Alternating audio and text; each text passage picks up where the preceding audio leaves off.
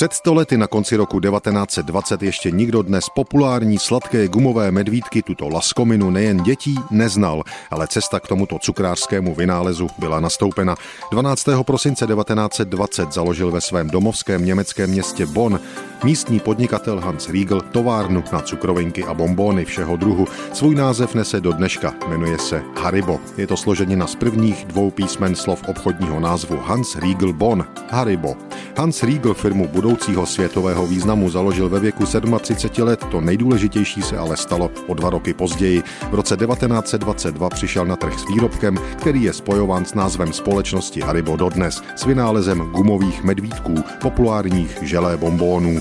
Gumový medvídek se okamžitě stal hitem a to celosvětovým. Pravý medvídek z želé má mít velikost 2 cm, musí mít rozlišitelné základní tělesné části, hlavu, tělo, packy a nohy. Pravý gumový medvídci, tak jak je Hans Riegel zamýšlel, mají mít červenou, zelenou, žlutou, bílou, růžovou a oranžovou barvu a měli by se dát bez roztržení roztáhnout až do velikosti 7 cm.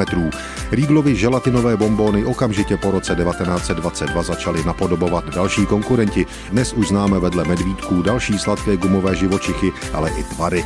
Vynálezce gumových medvídků Johannes Hans Riegel zemřel 31. března 1945 ve věku 51 let. Jeho cukrovinková továrna Haribo, kterou založil 12. prosince 1920, existuje dodnes a její název zná bez zesporu každý. Haribo.